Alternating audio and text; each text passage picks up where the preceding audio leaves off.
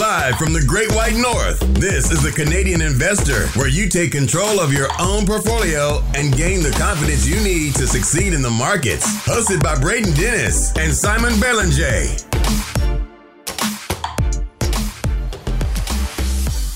The Canadian Investor Podcast. Today is January 11th. Today's a fun episode because we have myself, Braden Dennis, and I am interviewing Andrew Hallam, who is uh, author of several books, and we're going to get to the full show.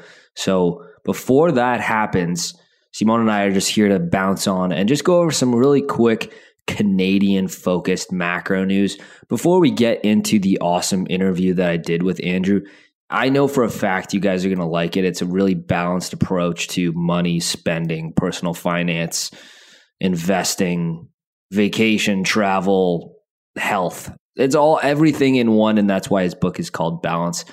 Simon, how we doing? We get to talk a little bit of Canadian. Uh, yeah, macro. and uh, I'm excited to listen to the interview with Andrew because uh, it was just you and him. I haven't had it, the chance to listen to it, and the audio is going to be better than the first interview we did, where I had some uh, technical issues on my end where the wrong mic was plugged in and the audio was terrible. So uh, it feels like it'll be a treat this time. Well, now we like force our guests to, to record on local software, which I think is wise. And then, yeah, last time we had your mic just wasn't plugged in or something. Yeah, Uh, you know, these are things you'd think we would know as as people who run a podcast, like how to plug in a microphone. It was plugged in. It was the computer was using a different mic with the one from my camera that's Ah. embedded, so it really created like a feeling like I was about 20 feet away trying to scream in the microphone. But uh, yeah. You're like a few feet underwater. Let's get it right into it, which is some housing stats, some Canadian migration stats. According to a poll from Royal Bank, they released recently that 36% of non homeowners under the age of 40 have just straight up given up on buying a home. What do you think about that? Yeah, I mean, it's on the one hand, it is sad because it does show that home ownership is becoming more and more out of, Out of reach, reach. exactly for for ordinary people, for a lot of people in, in Canada, and that's kind of a that's a sad thing to see because a lot of people would like to be homeowners and be able to do whatever they want to their home, uh, which you don't obviously have the flexibility when you're renting. And it also shows that salaries are just not keeping up with the the value of homes. I think that's probably the most alarming thing about this stat is people just don't have the money to be able to to purchase a home because the price of homes are just going up too quickly. Royal LePage expects home prices across Canada to increase by 10.5% in 2022.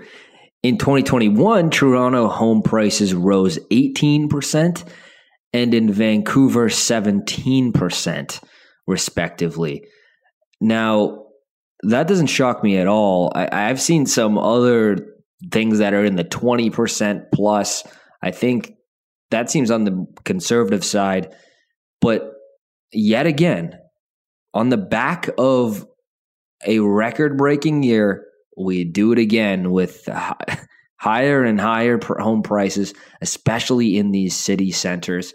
So I can understand why people are feeling that way, especially when every the price of everything else is increasing so much that it's actually saving for that down payment is getting more and more difficult. And that's why I think it's slipping away from some people. Is not only it's like, well, I used to be, you know, on a decent track to to saving, but things are just not adding up these days. Yeah, and I think it's pushing people out on the risk spectrum as well, right? To be able to get that down payment. And I was listening to an interview on another podcast where this young guy put all his life savings with leverage into Dogecoin. And I think you listened to it as well. And actually, that what the, the numbers you're telling me just kind of reminds me of that because the main reason he did it was a way for him to be able to afford a home. And that is worrying for me because if people are going on the risk spectrum like that, really far, far out and taking these huge bets with basically being all in with their savings on these super risky assets, yeah, they might get lucky, and the right word here is lucky, and they may achieve their dream, but they could also lose everything, and probabilities are probably not uh, uh, in their favor as well. That's right. I mean, it's like if if it's slipping away the possibility of of getting one, and you're like, okay, well, I may as well just bet the house, no pun intended, on something super far out the risk spectrum like Dogecoin, then you know, maybe I'll have a chance. If it if it goes on a huge run, then this amount of money I have will all of a sudden become a down payment. Now that's obviously extremely risky thinking and something we would never advise anyone to do. Not that any of this is advice to begin with, but you know what I mean? It's just like it's kind of sad, is what it is. Yeah, I, I, that's that's what I think. Annual breakdown shows that Ontario had a large number of migrants into other provinces. 85,000 residents heading to other provinces. 21,000 moved to BC, 17,000 moved to Quebec, 16,000 moved to Alberta, 18,000 moved to the Maritimes, including Nova Scotia, New Brunswick, and PEI. That's a lot for the Maritimes. I was surprised by that number. This is Stats Canada figures that are posted every single year. It's actually pretty impressive you know sometimes i'm like oh government websites they're always so so bad sometimes they have good data but the website just sucks this is a good example where they have good data but the website sucks what do you think of this I, i'm not surprised at all especially the you know the feeling around here these days especially yeah i'm not, I'm not surprised so two main thoughts here the first one is you're seeing more and more employers allowing employees to work remotely and not being traveling distance for whatever office they were assigned to uh, before the pandemic. So I think on the one hand, you're probably seeing that there. That's probably explaining why we're seeing uh, just a large movement to the Maritimes. The other thing is obviously it's probably people are probably moving because I'm sure for a variety of reason, but I think a lot of people are probably moving because of affordability as well. And living in the Ottawa Gatineau area, and Gatineau, for those who are not familiar with Ottawa, is just on the Quebec side. Ottawa and Gatineau, in my mind, has always been one city divided by just a river. But the reality is, it's the housing having a house is way cheaper on the Quebec side than it is on the Ottawa side. Um, you can see a discrepancy of, I don't have the exact data, but I know enough about it to know that, you know, you can see a difference in like probably about 30, 35% for similar neighborhoods from Ottawa to Gatineau. And I know a lot of people who have done the move. They've moved to the Quebec side because they could afford a home there. The downside with that is you do pay more taxes on the Quebec side. So that is the bigger downside of going there. But uh, we see it a lot. We're probably one of the most affected regions right there because of that, because it's so easy to move. You can still, you know, keep your same friends. You're still close to your family. If they all live in the area, you just have to switch the province, cross over the river. Um, so it's not something I'm very shocked of seeing. And living in the region I am, it's something we're used to seeing here. Yeah, right. Like you can be a few clicks away from where you were before and be in a completely different province. From my house, I can literally bike about uh, 10, 15 minutes and I'm on the Quebec side. Yeah. Okay. So just like a good, a good seven iron if you're really strong. Now, this is interesting stuff, right? Because the remote work thing is is obvious that as a huge driver for this. I mean, there, there's all this like macro plays here that could be obviously at play as well. But the remote work thing is real. And if people are like, screw it, I'm going to go live in the mountains. I'm going to beautiful British Columbia. I'm going to go live in Victoria on the island. I'm going to go live in the interior British Columbia. I'm going to go live in the mountains in Alberta. I'm going to go live on the beautiful Atlantic Ocean out east. Like, this makes a lot of sense from my perspective. I do think that the Muskokas in Ontario are really fun and beautiful. But other than that, I mean, I I I, I see it, man. You're, you're Simon just put up uh, check please rubbing his fingers together implying that it's very expensive up there and i tend to agree with that sentiment yeah exactly and i mean ottawa's getting more expensive so you're talking about these increases in prices uh, we've seen similar increases here but again i've mentioned before i i am looking not super actively, but potential vacation rental and we're pretty much exclusively looking on the Quebec side because there's better opportunities there. But um, yeah, it's uh, it makes a whole lot of sense for people to be moving. I think it's going to be just our. I think it's going to be the new reality is remote work. You know, hopefully the the pandemic goes away sometime soon, or I guess we'll just learn to live with it. But um, I think remote work is just uh, the way of the future, to be honest, or at least a hybrid. Yeah, that's right. Well, this is a perfect segment because we actually just touched on some interesting topics that Andrew Hallam and I discuss about in this interview with him coming up here, which is, you know, you know, personal finance can be vastly different if you decide to go live somewhere else. And I think that that's a perfect tie in with the interview. I think you guys are going to absolutely enjoy this. Simon, I know when you listen, you're going to absolutely enjoy this. So, uh, without further delay, here is my chat with Andrew Hallam, the author of multiple books. You'll understand why I respect him so much very shortly. Take care. Listeners of the Canadian Investor Podcast, we have a special little segment here with Andrew Hallam. Andrew, I'm really pumped to do this. Now, this is actually a third time doing this. I don't know if you remember way, way back. I had read your book, I was a big fan and I invited you to come on my little podcast that I think only my mother listened to at that point. And uh, you were you were nice enough to come and talk to me, so I really appreciate that. Thanks for coming on the show today, man. It's the third time, is it? I didn't. Yeah, I didn't it's know that. Third time. Wow, yeah. I knew it was the. I thought it was the second time, but third time. All right. Yeah, yeah, because you you've been on this show now twice, way way back, like one of the first episodes of this show and then now the third. And then I want to say, oh man, maybe even 2016, 2017. I had a small show. I was an absolute nobody. I loved your book. And I was like, I'm going to make a podcast and see if I can talk to some of these authors. And you are one of the people that I really wanted to talk to. Anyways, I think that that's kind of funny how we how much has changed, and I really appreciate you you, uh, you joining. Okay, so let's get right into it. Let's start first with with who you are, you know, your first book, The Millionaire Teacher, what you've been up to now. I think your whole story is quite fascinating. I guess, you know, I was one of these people from really early age who was inspired to become financially independent early. So I started investing when I was 19 and I was a high school English teacher. And I was also, after a while, started writing for personal finance magazines as well. And uh, for me, lifestyle has always been first and foremost. Like, it, and it really is with anyone if you start asking them like why they want to do something. And so for me, the idea was that you know I don't know if I'm going to live to see retirement. Like no one does, or at least retirement age. Nobody really knows how long they're going to live. So my whole premise was to live the best life that I could at the present, and then think about the future, but live the best life I could at the present. So one of those things for me was travel. So I was teaching high school English on Vancouver Island, and I took a deferred salary leave, which gave me a year off, essentially with full pay. So the school district takes a percentage of my income for a three year period, and then in the year off pays it back to me on a monthly basis. So I took a year to travel as much as I could.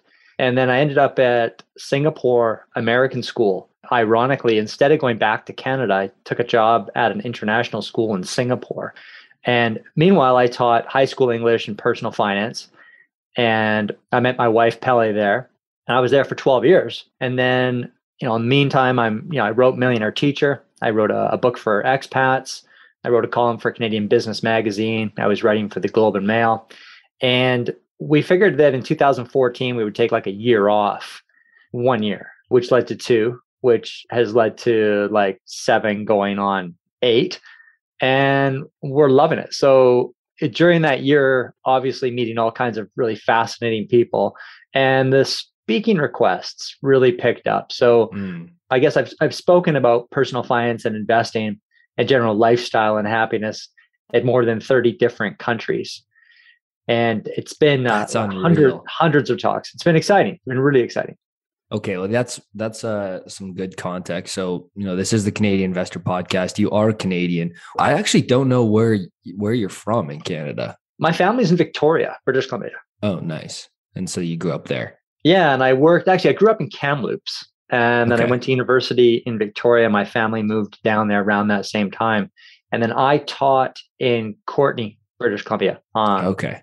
So about three hours drive north of Victoria. Right. And you would uh you would bike all the way to school. I did Fif- do that. 50 yeah, did. That was my second teaching year. In my second teaching year, I would ride my bike 55 kilometers each way. So I was actually living in Campbell River because the rent was lower there. And I was riding my bike back and forth along the highway. So I was doing like 110 kilometers a day. And, uh, and it was it was it was saving me money so I could pay off my student loans faster and so I could invest more money and gain financial independence was the idea. And, and as crazy as it sounds, I grew up as a bike racer, so it's not quite as nutty as it might appear. Like I would be doing quite a few miles anyway, just just for kicks. So I just worked that into the uh, the commute. 100 clicks a day. I mean, a good way to save save some money, but also you must have just been in ridiculous shape and I know you you still do keep yourself in really good shape. All right, so your books have a specific flow to them, which is get your personal finances in order. One, and correct me, this is how I'm interpreting them, but we can chat about it after. But get your personal finances in order. Number one. Number two, stop buying crap that doesn't make you happy. number two.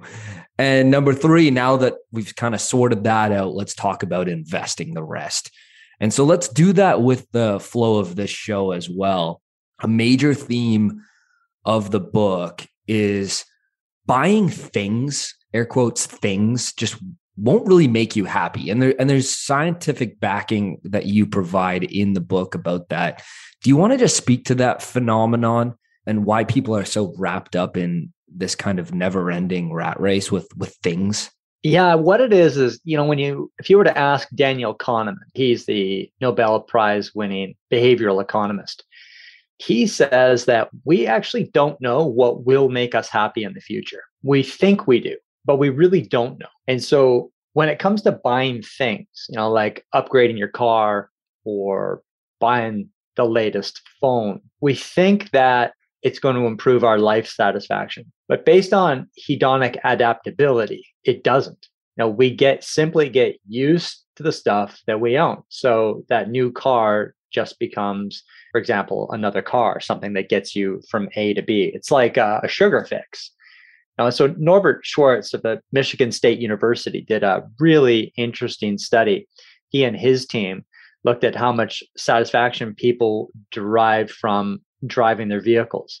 And the researchers or the people who were in the study, like with any good study, had no idea what was really being assessed. So they're asked on a daily basis all kinds of different questions. But one of the questions was, you know, how did you feel during your drive this morning? And what they found is that there was no difference in terms of how people felt about their drive, whether they had a high end Mercedes Benz or whether they had a 10 year old Honda basically because we get used to what we own. So reflectively, though, if you ask somebody with like a top of the line BMW, like, hey, do, do you prefer that to maybe the 10 year old Honda you used to own?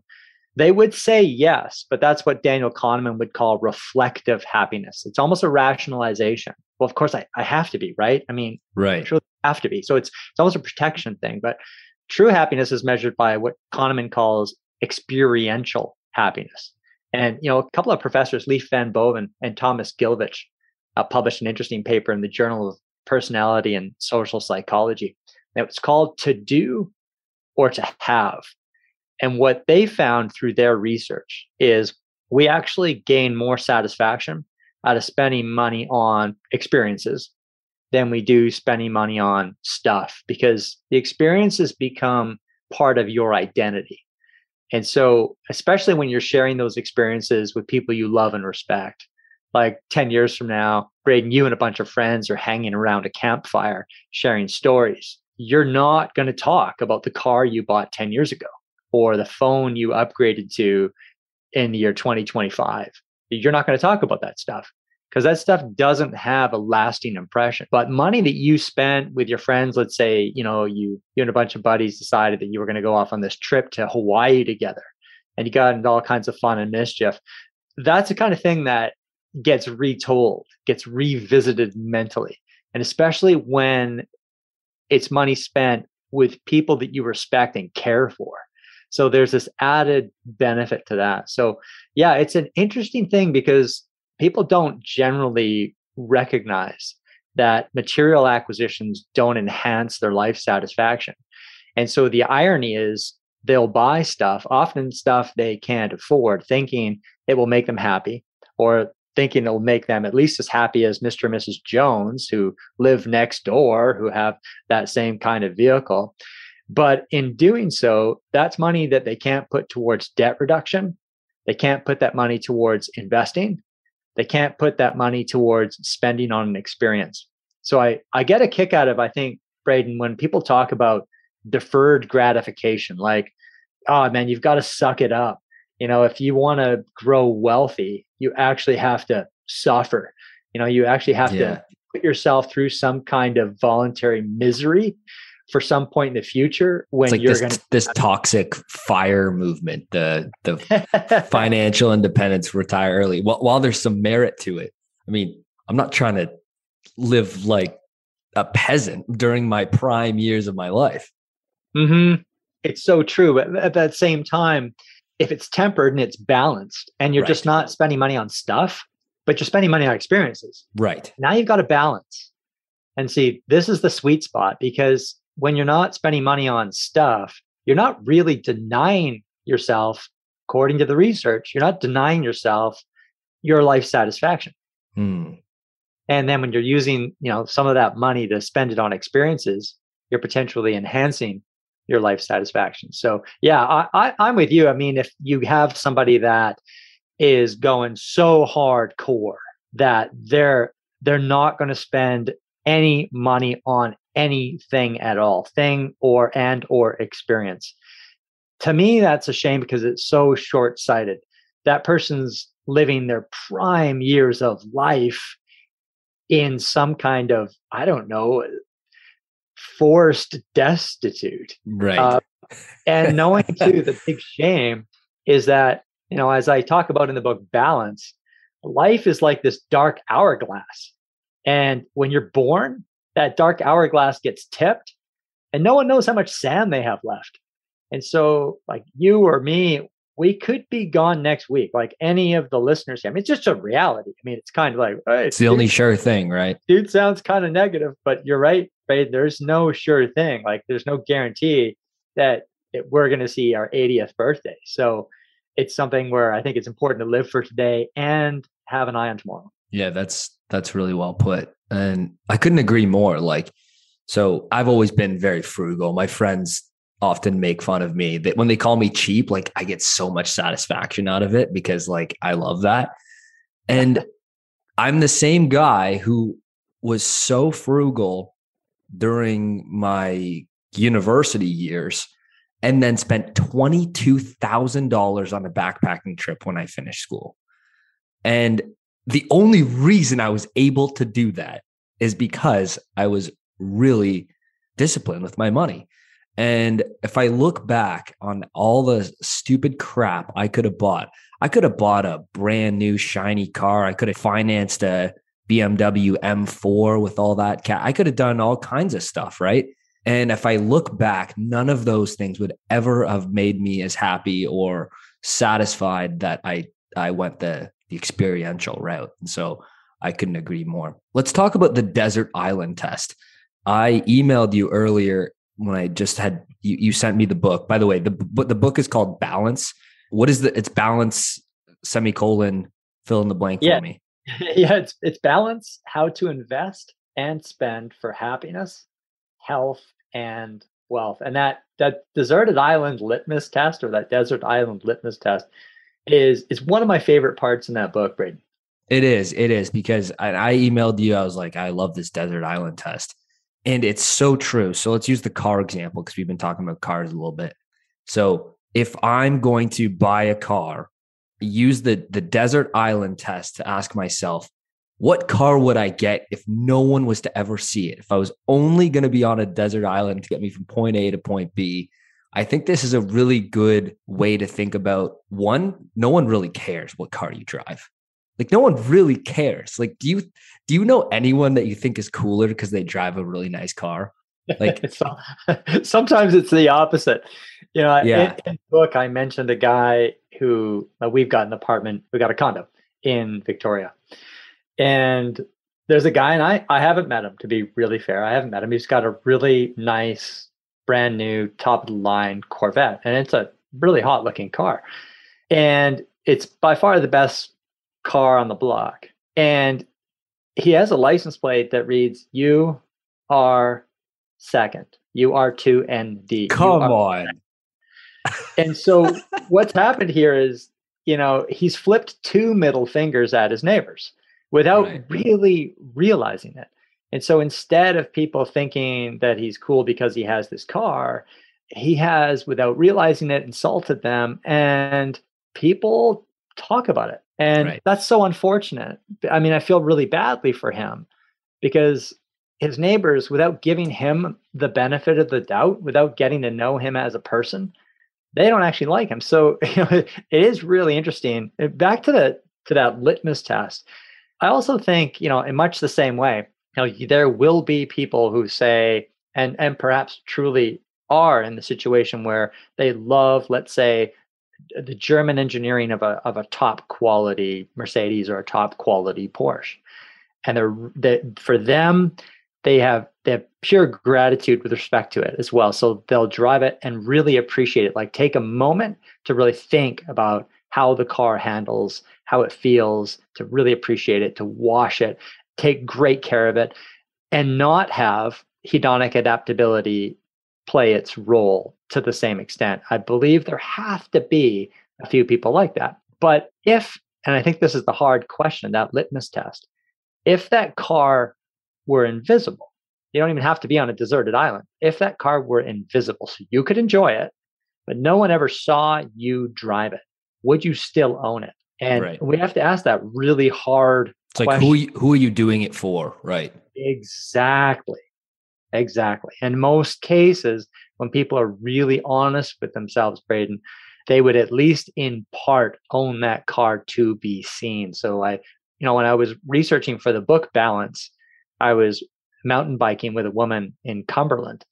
And I was telling her about the deserted island litmus test. And she said, You know, that's interesting you say that because I bought a top of the line, husband and I bought a top of the line uh, Tesla just the previous month. And if I'm really honest with myself, I still would have bought an electric car, but I would not, if no one could see me drive it, I wouldn't have bought that car. And she said, I feel kind of icky when I see the clarity of this for what it is. Yeah, I think it's an important test. And we're just using the car example here because it's an easy one and it's a big purchase for everyone. But I do I do like that you brought that up. Like for instance, my dad, he's a Porsche fanatic. If no one ever saw his garage, he would still have his classic Porsche. He cleans it with a toothbrush. He brings it to different meetups. He's developed friends because of the, the community. And he loves Porsches. Like he he absolutely loves Porsches. And I know for a fact that if no one ever saw it, he would still own one and still enjoy it. So it's not it's not a knock on the specific purchase, but more around when it comes to financial decisions, who are you doing it for? And I think that that's that's what your book really drives home that that point really well. So okay, that's that's good. I'm glad we we talked about the desert island litmus test. All right, so you always do provide in your books, both in this one and the Millionaire Teacher, really awesome data on eternal optimism in the broader stock market and especially around these broad market indices. Why should investors continue to be permanent optimists? not only does the data provide it, but but looking forward, why what is your elevator pitch for why investors should continue to be permanently optimistic? Well, on aggregate, corporations earn more money on aggregate. And so if you were to look at all of the companies in Canada, so take the, the TSX S&P, and you look at how what their revenue, what their net income was, let's say, uh, 10 years ago, and they compare that to seven years ago and compare that to three years ago, compare that to today, compare that to three years from now, the net revenue rises over time. Now, the share prices, the stock market, long term tracks overall revenue growth plus dividends, a net income growth plus dividends. So ultimately, it's a long, it tracks it long term. Sometimes it gets ahead of itself where prices of the stock market rise faster than corporate earnings. And when that happens, usually eventually there's some kind of pullback. And you get the inverse, where you'll end up sometimes with obviously the opposite occurring, where the stock market then has to catch up. It's not rising as fast as corporate earnings. So you're seeing at this actually right now in Europe. You're seeing corporate earnings rising faster than European shares prices over the last, let's say, seven or eight years. If you look at the worst time to invest your money, like if I ask somebody, what's the worst time for you to slam a bunch of money in the market and just leave it for 30 years? most people would say, if they have any sense of history, they'll say 1929. Yeah, 1929 was the worst. You know, I mean, the market ended up dropping 85%. It ended up going through the Great Depression. It took quite a long time before the markets actually ended up recovering. But 30 year durations are durations that we need to think about, even if we're, you know, 50 years old, because your investment duration is actually your lifetime. It's not like one year from now, it's not five years from now. So, what I think helps to really steady people's nerves is to understand that long term, like over a 30 year plus period, market returns are remarkably resilient and consistent. And so, you know, while you're working, you're adding money to the markets. And when you're retired, you're withdrawing money from the markets. But you're keeping money in the markets literally until the day you die right so you're going to you don't want to run out of money so you'll be doing whatever withdrawing your your inflation adjusted 4% withdrawal rate but if somebody back to that 1929 scenario they invested a lump sum in 1929 and they left it for a full 30 years that money would have grown by a compound annual return of a little bit more than 8% per year on average with all even dividends. even with the worst market timing ever. Yep, the with the worst market timing ever, which is which is phenomenal. I mean that ten thousand dollars would have grown to something like you know off top of my head within within a margin of error here, one hundred and twenty thousand dollars ish. So yeah, I should actually look that up in the book. But but that in itself is so compelling in terms of the importance of somebody maintaining an optimistic outlook on how markets perform long term and the importance of having that optimism and just continuing to add money in the markets when they're down just keep adding money in the mar- into the markets whenever you have it yeah that's that consistent dollar cost averaging that we talk about on this podcast absolutely relentlessly because timing the market trying to time the market person who put money in the market in, in 29 or right before the GFC in, in 2008 or right before the COVID crash in February of 2020, no one knew what they were in for. Yet, if you look back, it was still a good decision. Even in the short term, when it feels like you lost your everything, as long as you are going to continue to dollar cost average and think about the long term, investing in the market was still a good idea. When it comes to fees and investing, you have been quite vocal about the importance of understanding the fees and how they affect your investment returns. Do you want to just speak to that and and and how important really is it by the numbers to give people some scale and some context of how much can really affect their their financial future? Well, over a lifetime, if you're, you know, investing with a typical Canadian actively managed mutual fund and you're paying 2% a year in investments, investment fees, over your lifetime, easily make a difference between you having, let's say, 500 grand or a million dollars at the end. So it's just like it's massive. And so many people think, well, it's just 2%. Like he's just talking about 2%. No, it compounds dramatically over time. Yeah, I saw that um, one of the robo advisors they had a blog post and a study to to try to pitch like why you should do ETFs versus versus actively managed mutual funds, which obviously you and I both agree with that.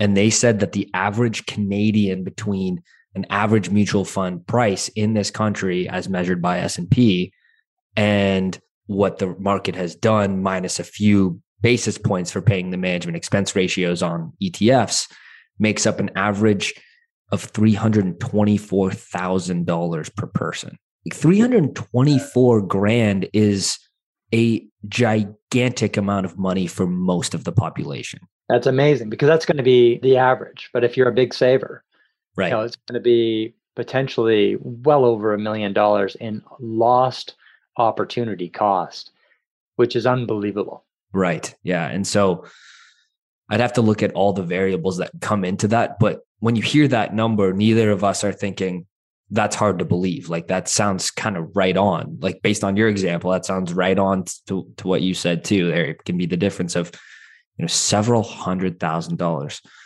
Okay, so uh, a couple last kind of thoughts here on putting it all together here, which is spending for happiness, trying to avoid things that realistically, scientifically don't actually make us happier with, with spending our money and investing our money in for the future.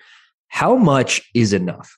That's going to be a different number for everybody. But I think we don't need as much as we think we do. And there's no set number. Like I hate looking at, you know, when I see like a magazine cover or an online story suggesting that you you need X amount of money to retire. I mean, it's totally wrong headed because it's so dependent on like where are you choosing to live and what's your lifestyle going to be what country are you choosing to live in like one of the things that i really recommend is it has two benefits to it if you're spending five months a year in thailand and we'll call those winter months or in mexico or in costa rica or in panama where the sun shines and it's really comfortable in the winter you won't need as much money as someone who decides they're going to stay in Toronto all year long. I mean, you could leave your home in Toronto and you could rent it out for five months and you could literally live on the rental proceeds, you know, right. in some of these low cost countries. And so that's why I think it just it shows a real lack of imagination when you're seeing what people are suggesting and and a lack of i think of a sense of what personal finance is all about when people start giving certain numbers and saying this is how much you actually need to retire you know when we when we left singapore and we started to travel i started to meet a lot of people not just who were traveling but i started to meet people on vancouver island in in british columbia who were living on far less than I, I could really imagine them doing. And it, at first, I would see these travelers, and they would have maybe like a part-time gig, and they might have an investment portfolio of a hundred grand. So they're living in Bali for full time, kind of in and out of place like Bali and Thailand and Malaysia, and they might be withdrawing like four percent of their hundred thousand dollar portfolio. So they're withdrawing four thousand dollars a year, and they might be earning just in these little side gigs you know, 15 grand, just doing a little bit of this and a little bit of that and living well. Like, yeah, I'd meet them at a, like getting a foot massage and like, so tell me, or I'd meet them going out for dinner. Like, you're eating this dinner. This is a nice dinner. Like, how long you been here? Like, what are you doing? What's your story? And these people are of all different ages. You know, some of them mm-hmm. were in their, their 50s, 60s, and 70s. Some of them were in their late 20s, 30s, and 40s. Some of them had kids with them they were either homeschooling their kids or their their kids were going to one of the international schools. In that case, sometimes you know when your kid when your child's going to an international school, it ends up costing quite a bit more money. But it really opened my eyes, Braden, to just how various that answer can be in terms of how much people really need. Right, and you you touched on an important point there, which is it kind of changes what personal finance is all about because the name is personal finance as the yes. name as the name implies it, it it really does matter and i know what you mean man i have when i was in vietnam i swear we were living like kings for just like a few bucks like like literally just a few dollars it's it's uh it is incredible so i i like that you bring that up and and it brings up an interesting point which is if you haven't gone out and seen that stuff and you haven't gone out and seen a lot of the world, I just recommend you do that. I mean, I, I know you can attest to that. When did you leave? I, I remember the, one of the first times I talked to you in person like this. You were about to, you know, get in the Sprinter van or the Winnebago and head to Argentina. And I don't know if you guys ever made it there. Like, you know, it's just been this like never ending trip now. But like, had you traveled much before that, or did you know what you wanted to do like that? my parents never had a lot of money and there were just four of us but one thing or there were four kids sorry so six six of us in total but one thing that they really emphasized was exposing all of us to different things whatever our passions would be. And they'd ask us like they asked me a question when i was in grade seven hey do you want to go on this educational tour through uh, through the mediterranean just you and a bunch of grade seven kids? And you'd have to save a bunch of money for it and we'll help with that with that cost. And I, had a newspaper route. But i think that changed my life. It was you know we went through greece egypt israel and turkey and i i came back with a broader sense of of the world and it wasn't just me and it wasn't just you know the way we live in our culture. And i, I came back with a burning curiosity. So after i graduated from high school i took off for a year and i traveled. And i'm sort of doing you know tim ferriss sort of talks about taking these mini vacations, mini, mini retirements, mini retirements, and I'm I'm all for that. For me personally, for me, you know, that for me is awesome. Just the idea that I can have these different experiences along the way, and and I think too for your listeners, one of the things that I wanted to bring up, you know, that I mentioned in the book Balance, is that as attractive as retiring might sound, and this brings us right back to what Daniel Kahneman says with respect to us not knowing what will make us happy in the future. With respect to that, what actually makes us happiest in the future with respect to work uh, and allows us to live as long as possible, it's to continue working part time at something you're passionate about. So if you've got a full time job and you attain financial independence, or you get close to attaining financial independence. You know, somewhat close. Maybe you're three quarters of the way there and you're fairly young. If you're not enjoying your job, then you're literally selling pieces of your life to your employer. You're prostituting your life. And so my recommendation is dial back, find something part time that you thrive on, and try to do something part time for the rest of your life instead of fully retiring. And that doesn't mean that you can't take like a six months where you do nothing but explore but to work part time keeps your brain active, keeps you social, keeps you learning, wards off things like dementia and Alzheimer's. And this isn't just me saying this. In the book Balance, I put in all kinds of evidence and research that back this, which I think, too, Braden, really alleviates a lot of stress associated with people having or feeling like they have to reach a certain financial number at a certain age. Yeah, that's really well put. And I know that people who are in retirement or about to enter retirement face that same question like one how am i going to do nothing and two what what can i do that's part-time and so i guess like what you're what you're saying is explore your passions first is that am i summarizing that correctly i think yeah if you you know all the way along too I, I don't think this is something you need to do when you get older. I'm going to start exploring my passions and i'm pretty sure that's not what you meant but try and do different little things that you might get a kick out of doing for later in life. Like give yourself exposure to different different ideas. And my dad did that with sports for example. I've like he introduced us to every single sport imaginable and some crazy stuff too. And it was just like eventually my brother and i caught on to the things that we like to do and i think people should do that too like for you you haven't played guitar pick up the guitar and and learn the guitar and maybe you know you might end up joining a band might make a little bit of money doing that i mean just this fun stuff that whatever it is that you're passionate about but test the passions and then there's nothing wrong either with working with different passions you know so i'm going to be a yoga instructor for a while or i'm going to be a personal trainer for a while or whatever it happens to be it brings in a bit of money and for you does not feel like work right so it can kind of it can kind of be both it can be exploring your passions or potentially finding out what they are, but also, you know, at least giving yourself a play check, not a paycheck, but may, maybe a play check. Yeah.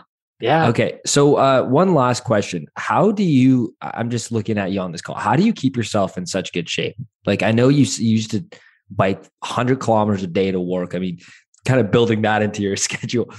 Not everyone can do that. What do, what what do you do? Because you are obviously still very active and in, in very good shape. Like, what do I actually do physically on a typical day? Yeah. Uh, well, this morning I'll just I'll run through today. So I, I Okay. got up. I went for a, a 50 kilometer bike ride. Today. Wow. Okay. So you're Yeah. you're still doing the 50 clicks. Okay. Eh, you know, I'll do different things. Sometimes it's a run in the mountains. Sometimes it's a bike ride. During the course of the day, I'll do about 100 pull-ups today, and I'll do about 300 push-ups. 300 push-ups? Yeah, one of the things I do like to do is I, I like to run and drop to the ground and do 50 or 60 push-ups at a time, and then get back up and continue And running. keep going. It's just this the You can bang out just 60 push-ups just on the spot right now. Like that's Yeah. crazy. Yeah, yeah, yeah, yeah. It's uh, so what I'll do on a on a typical run is I'll do like five sets of 60 push-ups. So I'll be running at some point I'll drop, I'll do 60 and then it's so hard to run after that cuz all the blood's in the upper body. So you're trying to run and your breathing is really labored. And so, you know, I'll run literally here's the funny thing, I'll run until I catch my breath again. That's the Yeah. irony, right? Cuz I'm Yeah. running, but at least my breath gets to a manageable level and then I'll get down and I'll do another 60 push-ups. So like I'll do, you know, in an eight kilometer run, you know, I'll do 300 push-ups in an eight kilometer run. And one of the things that helps me, it helps me with with every aspect of life is just goal setting. So I tend to be quite goal oriented, but I'm also lazy. Like it doesn't sound like I'm lazy, but if I don't write down what I'm going to do during the day at designated times, like I actually make a fairly strict schedule. And that schedule, like after I chat with you, my schedule actually calls for a nap. Like I'm literally, I'm going to lay down in the bed and I'm going to have like a, a 30 minute nap. So I'll Hmm. schedule in like pool time, I'll schedule in nap time, I'll schedule in work time, uh, and I'll schedule in workouts sort of interspersed throughout the day, including like stretching routines, that of kind of thing. And if I if I don't do that, I mean, like life gets in the way sometimes where you know you can't stick to that actual schedule where it, uh, it says here at 12 o'clock I've got to go to the gym. Uh, sometimes something will just come up and I can't. But even when I don't end up fulfilling everything on the schedule that I have, by the time I get to the end of the day and I look back at what I did achieve, it's always far better than it would have been had I not have written it down and just kind of mentally said, okay, I'm going to do this and this and this and this. Cause then I'm, I'm going to be lucky if I do half of it. Right. Oh man, that's I, I I feel like reassured, like I'm not crazy by writing down like what I'm gonna do, like step by step. Everyone's like, everyone these days, like take back control of your calendar. Like, don't book yourself in. I'm like, I'm like, one, I'll get nothing done, and two, I'll actually feel less accomplished and less uh, satisfied slash happy at the end of the day. So I'm glad I'm not the only one doing uh, doing that as well. I get more leisure time out of that too. Right. Because I book, I book in the leisure time. Okay, you book in the leisure time. And Maybe I should that- do that too. oh you got to do that got to do that got- you got to book in the leisure time too because you know you become so conscious of time and then you don't like I, I always talk about time as this non it's the only non-renewable resource that you have like if you lose 10 bucks out of your pocket or 100 bucks or whatever you can always earn that back but if you lose a day to messing around on the internet and going down you know rabbit holes on stuff which we all do you know, like it's incredible how much time we can waste. And so when I'm writing this stuff down, I'm so conscious of just not wasting time reading articles or watching YouTube videos and such online. So I don't typically get dragged down into that. Now, I don't do this all the time, Braden. Like I'll probably write out schedules like this four or five days a week. And then the rest of the time I'm kind of lazy. But on those lazy days, I have less leisure. I have less physical activity and I get less done. Yeah. And so you got, you know, by not doing that, you ended up getting less leisure time. And that's Exactly. it sounds so counterintuitive, but I know exactly what you're talking about. And I think everyone listening, especially lately with, you know, just this like never ending time warp of COVID. I think I think people know exactly what you're talking about. Andrew, this has been so awesome. I know that the listeners are gonna like this because like your book suggests balance. It, this is a balanced conversation. We talk like 99% of the time about strictly investing and we miss some of that personal finance touch as well because you and I both know you can be the best. You can be Warren Buffett, but not save a nickel and it wouldn't matter. In terms of how good of an investor you actually are because you have to actually have some savings to put to fuel the fire, right? Like you you can't if you compound a dollar a, a nice amount every year, it, it's not going to matter. You're going to need some more more capital. Thanks so much. Do you have, have a just quick handoff of where we can find more about you online and and has the book been released? I know we were we were scheduling this for right about around the release time. January 18th is the release date. So if you're listening to this on January 18th, it's it's available. Otherwise, it's available for pre-order. And on January 18th, it'll be in uh, most uh, most of Canada's uh, bookstores as well. This is going to work out perfectly then, the timing wise. Okay, great. Uh, so go ahead and check out that. Uh, we'll have a link in the description for Andrew's new book and his both your books. I know you have a third one I haven't read, but I've read both The Millionaire Teacher and Balance, and they're both incredible. I couldn't uh, speak highly enough about them. Andrew, thanks for so much for coming on the show. Appreciate it. It was my pleasure, Braden. Thanks. Thanks again, and enjoy the rest of your day. The Canadian Investor Podcast should not be taken as investment or financial advice. Braden and Simon may own securities or assets mentioned on this podcast. Always make sure to do your own research and due diligence before making investment or financial decisions.